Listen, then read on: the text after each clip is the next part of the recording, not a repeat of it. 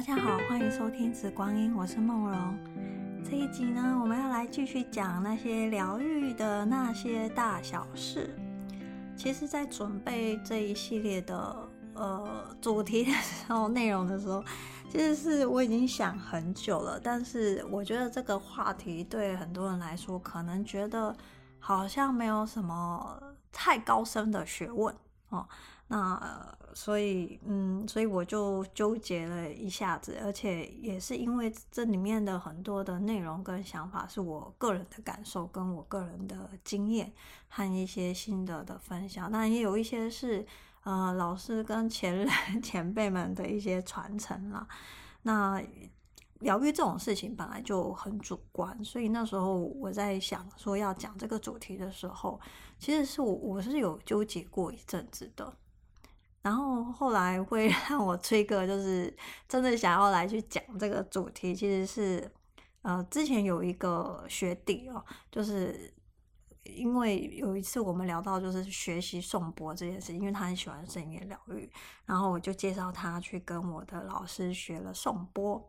然后学了颂钵之后呢，就是要找个案练习啊，那我觉得身为学姐就是要照顾一下学弟，所以我就给他练习了哦。那在学弟练习的过程当中，我觉得学弟学得很好，就是技巧什么都没有问题，但是就可能学弟因为学弟年纪比较小哦，然后以前也很少去做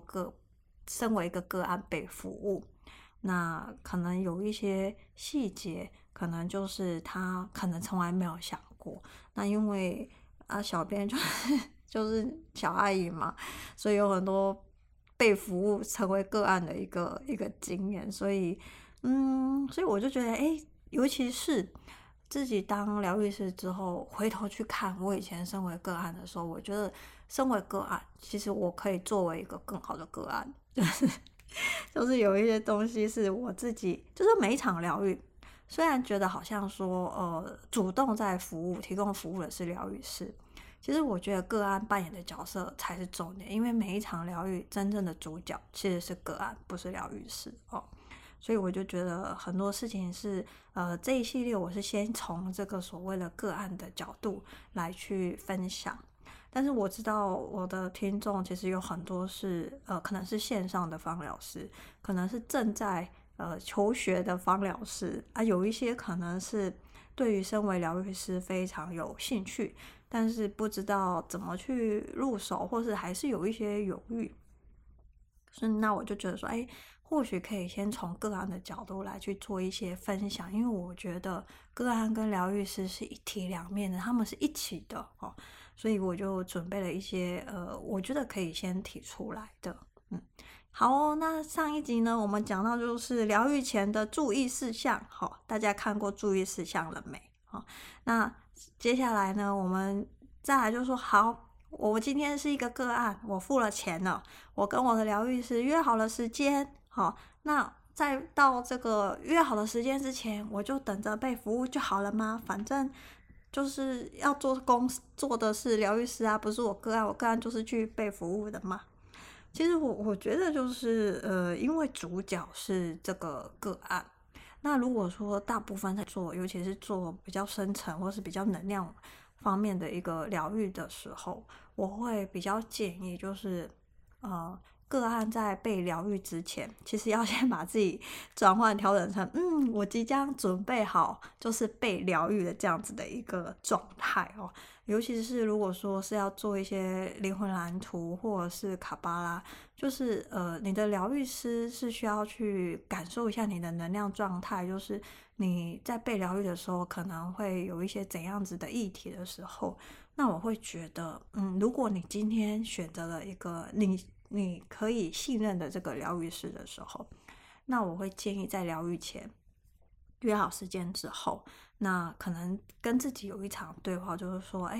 就是希望就是在这场疗愈的这个过程当中，那你可以探索更多的可能性，让自己有一些成长，这样子把自己敞开给这个疗愈师哦。那其实疗愈师在做事前准备工作的时候，其实真的可以感受到这个个案它是敞开的，然后是很有弹性的，就是想要去做一些调整自己，让自己去更好。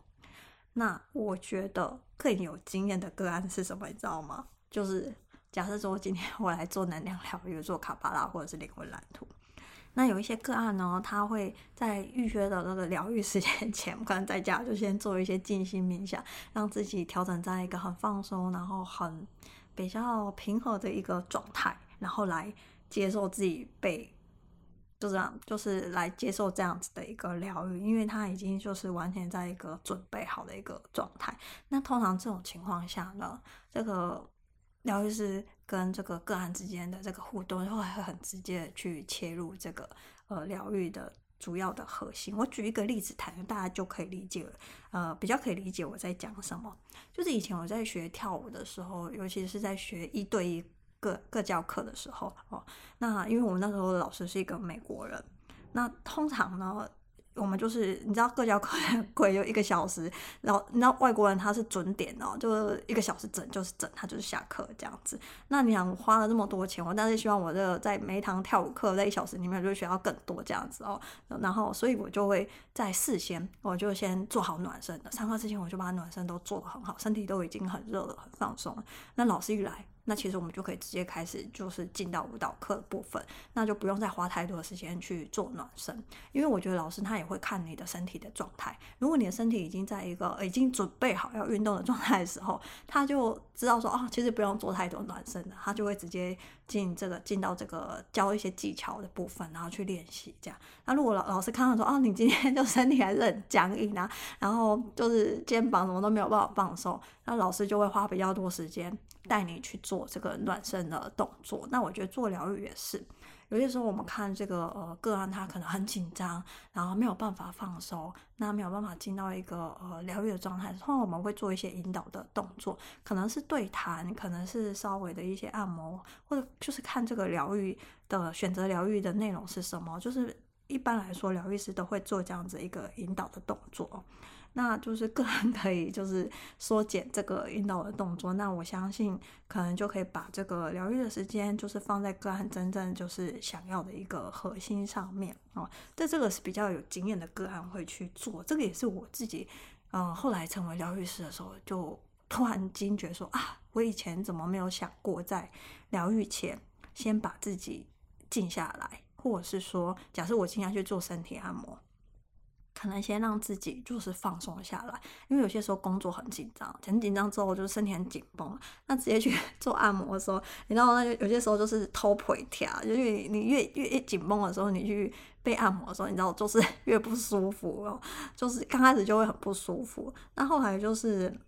如果说我去按摩之前那我可以先把自己稍微就是伸展一下，然后再去按摩，我觉得那个效果会很不一样这个就大概是这个原理。还有就是做能量疗愈的时候，因为有些时候我们疗愈师会去下载或者是感受一下这个个案的一个状态，那有些时候个案如果是很很保护住，就很紧密，它没有比较有弹性，没有敞开的时候，其实这个时候就会比较困难，变成是疗愈师他在就是疗愈的过程当中，一开始的时候就会就是要花比较多时间去看这个个案的一个状态。这个是我自己后来会疗愈师之后才惊觉，就说其实我以前身为一个个案的时候，在这一方面我觉得可以就是做得更好这个是我就是说在预约的时间之前我们还有什么可以做的呢那当然就是我们不去讨论，这边就先不去讨论，就是说我今天选择的这个疗愈服务是一个新的疗愈师，信不信任什么什么问题那这个可能有机会再说那如果说今天是一个你已经很熟悉，然后也常常在接受服务的这个疗愈师的时候，我会建议大家试试看，可能你们这样子做的时候，下一次的感受会不一样。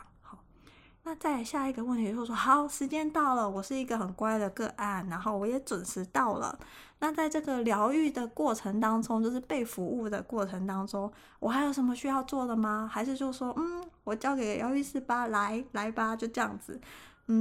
我觉得还是有一些个案他可以在这个过程当中可以让自己更享受的一个方式哦。那当然就是说依照你选的这个疗愈的服务内容不同，那你在这个当中你要扮演的互动方式也不同。假设你今天是做一个身体层面的疗愈，譬如说按摩、整腹、拍打或是一些身体的一些放松的一个疗程的时候，那你就要告诉自己的身体尽量放松，然后不要用身体用脑袋去感受，用你的身体去感受，你去感受你的身体在被按摩跟被抚触或是被声音震动的时候那个感受是什么哦。然后不要预设立场，因为每个人都是独一无二的。那可能或许你在选择这个疗愈师之前，你好像看到了很多很神奇的分享，但是就是每个人的就是人生经历不同嘛，也不同嘛，所以我觉得你用自己的身体去感受，或许你会是另外一个神奇的可以分享的个案，就是你感受的东西可能跟别人不一样哦。相信自己就是可以感受到自己很特别的地方哦。所以在过程当中，如果是这一种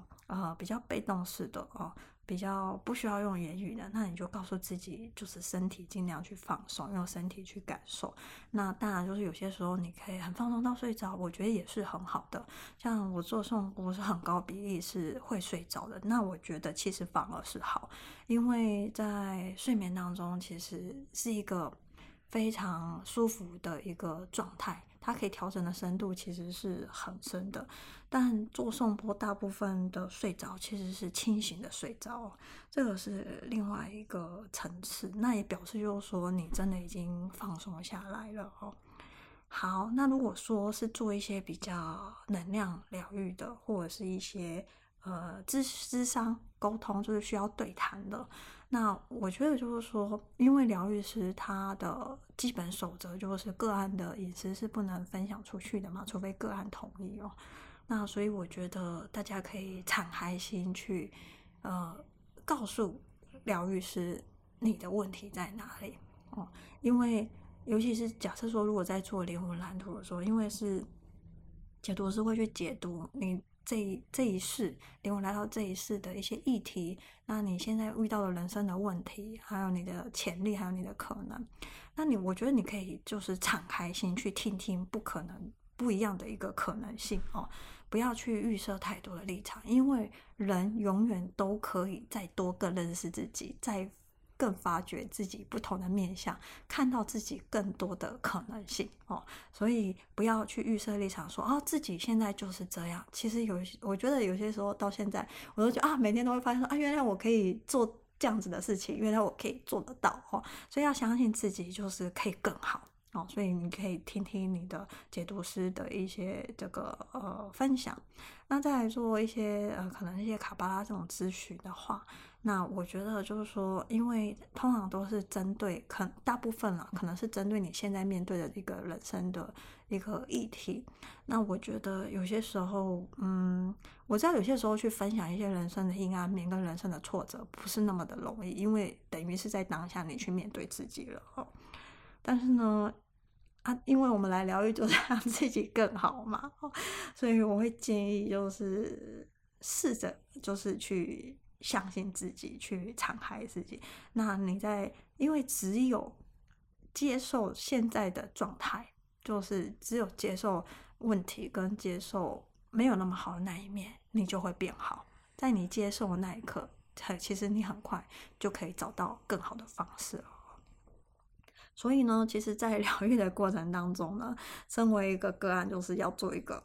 很配合乖巧的一个个案。那还有在这个疗愈的过程当中，如果说不管是任何的一个疗愈，只要你觉得不舒服，其实应该要当下告诉你的疗愈师，甚至可能就是让疗愈暂时停下来，或是做一些改变。譬如说假设有一些可能按摩，它可能就是按到让你觉得太不舒服或太痛的时候，其实就是需要调整哦，因为可能你的身体还没有就是准备好哦。那或者是在做一些其他的这个咨询疗愈的时候，或许就是可能疗愈师他跟你之间的这个沟通方式，你觉得可以再调整哦。那或者是说你觉得听不明白，或者是说疗愈师表达的你没有办法跟上，或是太快，或是他解释的方式你没有办法理解的话，我觉得当下其实都应该要马上反映给这个疗愈师，因为我相信所有的疗愈师都会希望个案可以接受到他想要表达或是提供的服务，然后这样他可以真的吸收。那我觉得这样子的一个正向的反馈，我觉得是有必要，因为我觉得你忍耐很痛，然后结果可能会去受伤了，或者是说当下就没有听懂啊，那你回去还是没有听懂，然后我就觉得这个疗愈就会有一点点可惜。那疗愈师也会希望效果好嘛，毕竟也是有回客率的一个问题嘛，对吧？好，所以我觉得有任何的一个不舒服、不清楚、不明白，我觉得都要当下跟疗愈师去沟通，然后或将疗愈可能就是做一个调整。我觉得这是个案要勇于去表达自己的一个感受嘛，因为今天的主角绝对是个案，而不是疗愈师哦，疗愈师只是一个陪伴的角色。好哦，这个是我目前想到身为一个个案在疗愈过程当中要怎么去配合啦。那如果之后我有想到，或许可以再补充哦，这是我目前就是去想到的哦。好哦，还有就是在这个疗愈的过程当中，我觉得可能做一些身体方面的疗愈，我觉得是比较不会遇到，但是可能如果是做一些諮商的一些疗愈的时候，我会提醒大家，今天的主角一定是你，就是只有自己好起来了，身边的所有人跟你的生活就会好起来。所以有些时候在疗愈的时候，我常有些个案他会一直在讲家里的问题、小孩的问题，但我就会说，所有的问题的核心其实是在你自己哦，所以一定要重新把这个人生的这个焦点跟重心放回自己，只有自己变好了，其实跟这个家人跟这个孩子之间的活动它就是会变好。有些时候是自己要先去改变的哦，那要相信就是说自己就是值得更好的生活哦，把自己先变好，这个是一个很重要的一个重点。好哦，最后一个，今天最后一个问题，我觉得是大家应该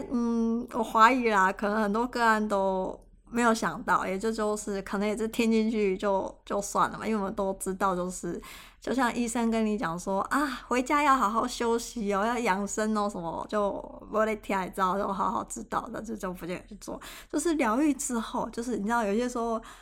不管是按摩或是疗愈完之后，可能疗愈师都会说啊，回家要好好休息哦，要多喝水哦，就会有一些疗愈后的注意事项啊。那我觉得很多个案是觉得说，这只是做一个 ending 的结尾词，就是客气版啊，就所以也就有些时候就做，反正他就觉得说啊，疗愈时间已经结束啦，啊就没有影响啊，所以就是可能疗愈师的殷殷的叮嘱都没有就觉得参考就好了。但我必须要说，这个疗愈师结尾的这个叮嘱通常都是有它的意义的哦，就是因为有些时候疗愈虽然你感觉好像结束了哦，可能这1个半小时、2个小时结束，但是有些时候它的疗愈的效果它会持续，而且它的这个调整就是身体还一直在吸收。假设我来去做一个大家比较可以理解，像是你如果是做身体按摩或是送波的时候，因为等于你的身体被推动，它去自我修复了，所以呢，其实有些时候疗愈之后，身体它还在新陈代谢，它还在排毒，所以才会跟个案说哦，你要多喝水，因为你的毒素要排出来的时候，很多时候是从水分，就是排尿的方式去排出来哦，或是说你会有一些这个乳酸的代谢，然后你身体可能肠胃啊、什么神经啊、肌肉啊都还在做一个调整哦，所以我会建议就是为什么很多时候按摩跟这个送波结束之后，会建议个案当天就是回家，就是做一些比较轻松、比较放松、比较静态的一个活动，然后回家多休息、多喝水，让身体有一个时间去恢复，你知道吗？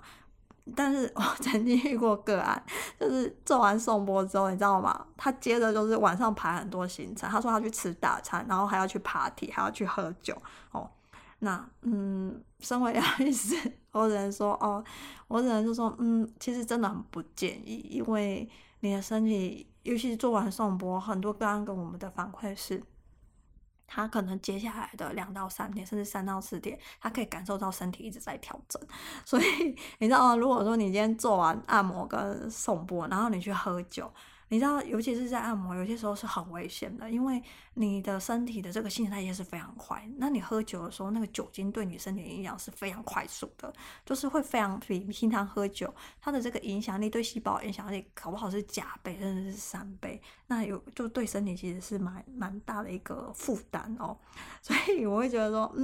其实大家很少去想过疗愈后其实才是更应该要休息，然后更应该去吃好的食物，去多喝水哦。那在做这个能量疗愈的时候，那我会觉得就是说有些时候我们在做这种諮商型的这种能量疗愈或者是灵魂蓝图解读，其实通常在疗愈的过程当中，因为我们会调整很多的信念或是很多的看法，或是探讨就是现在面对的一些议题，通常疗愈师都会给出一些建议哦。那你就像你去刚上完去学习一个新东西，你刚上完一堂课你好像听懂了，但是有些时候我们是回家是需要复习一下，不然你知道很快就会忘记这样子哦。那我觉得做疗愈讲就是说尤其是諮商跟这个信念调整还有解读这样的一个疗愈，有些时候个案真的是太多资讯，突然就是有些时候可能你没有那样子的想过，没有那样用那样的方式去思考过，那可能对你来说是一个很新的东西，有些时候你的身体跟你的脑袋是需要去吸收一下，然后去感受一下哦，这个信念这么好的东西进到我的身体，这么棒的可能性的东西进到我的身体，那我需要去把它吸收下来。那还有就是有些时候疗愈师给的建议是你可能需要在未来1个月或者在未来人生过程当中你是需要去做出一些改变的，那要不要改变我觉得是个案的一个选择哦。那像卡巴拉其实很建议是1个月做一次，4个礼拜做一次，因为每一次调整的节点不同，那疗愈师会给一些建议，那接下来1个月内你会感受到，如果说你自己愿意去改变，然后加上就是能量上的调整，你会发现自己在这个看很多事情，在就是处理事情面对事情的时候，你的看法跟你的反应其实会不一样的，就是很多事情没有好坏，其实一直都是出在你怎么看待这件事情，你怎么对这件事情做出反应，那最终就会决定了你的行动哦。所以其实疗愈后是真的很需要，尤其是当天，我觉得至少当天就是安排一点时间给自己吸收一下，感受一下身体，或是回想一下今天做的这个疗愈内容，自己接下来可以做出怎样子的一个改变哦。那因为尤其是在做一些能量的调整或者身体的调整的时候，如果说你今天做完这个疗愈之后，你又要回去很忙的去做很多的事情，然后东跑西跑，然后甚至是加班，然后跑 party， 其实你的身体又很快速的回到一个非常紧张然后高压的一个状态。很多时候刚做完的疗愈很多就是马上效果就会打折，你知道吗？因为有些时候像做颂钵我觉得或是做身体按摩，我觉得很明显就是个案做完之后那个身体的肌肉的状态是完全放松下来，是不一样的，就是 before 跟 after。 但是你可以想象，如果说我现在马上去跑 party 然后喝酒之后，哇，全部就回到原点耶，然后搞不好更糟，因为酒我觉得酒精真的是对细胞会有很大的影响啦哦。就是当然就是小酌可以，但我觉得不太建议在疗愈完这个当天哦。所以我会很建议就是真的就是因为你会来做疗愈，就是决定好好的爱自己，那你也花了时间了，也花了金钱了，那在这个疗愈后的那一天，就我觉得可以给自己放过自己吧，就给自己多一些空间跟时间，去感受一下、享受一下疗愈之后那个舒服的感觉哦。那当然就是，有些时候可能疗愈不见得都是尤其是在做一些智商型的疗愈，因为有些时候是疗愈伤痛，可能当下你觉得不见得会有一点就是重新去看自己的一些伤口嘛，但是我觉得那是一种释然哦，所以有些时候是重新看到自己的伤口，然后要把它就是疗愈好，你知道你也是需要一点时间去看看自己的伤口的，所以我觉得有些时候真的就是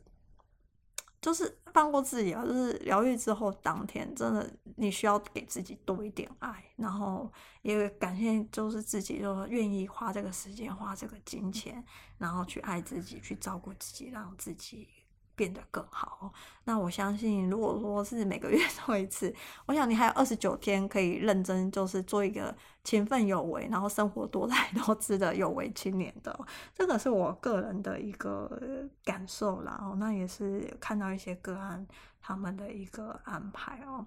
那切记就是每一个人疗愈后的感受会不一样哦。那如果说疗愈后有怎样子的感受，我觉得也可以适时的跟你的疗愈师去沟通哦。我觉得这个都是很好的。好，这个是今天要分享的，就是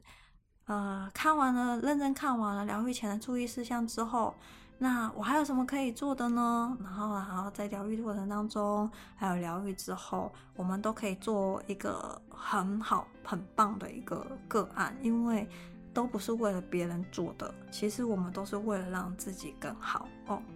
好，这个是今天的小分享，那大家如果觉得哪里不清楚的也可以跟小编分享，那小编就会在之后再补充。那以上都是我个人的看法，那大家可以去参考，那你们也可以在